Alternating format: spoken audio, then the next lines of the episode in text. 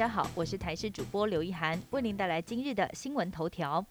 莫德纳疫苗到货缓慢，很多民众打完第一剂莫德纳超过十周，却迟迟等不到第二剂。而台大医院也将进行莫德纳混打高端疫苗的临床试验，预计收案两百二十名二十岁到七十岁有打过第一剂莫德纳的民众进行随机双盲试验，也就是说，会有一半的受试者会在第二剂打到高端，另外一半则是可以打到莫德纳。最快下个礼拜就会启动临床试验，在试验后的一个月进行解盲。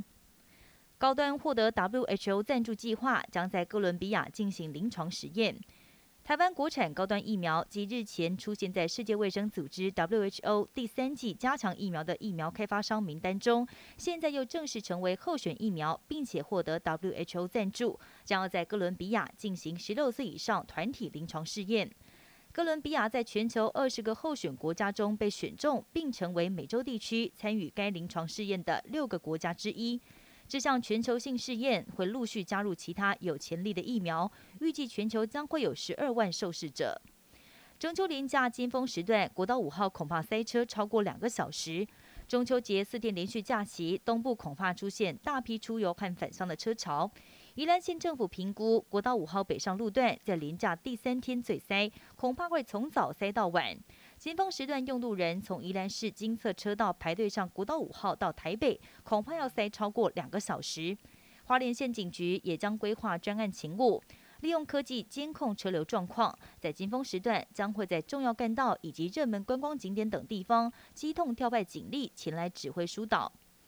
六月份才刚上任的中国驻英国大使遭到英国国会封杀。大使郑泽光受到英国国会亲中小组的邀请，原本定在十五号要到英国国会开会，但目前仍然有五名英国议员因为先前的新疆争议持续遭到北京当局制裁。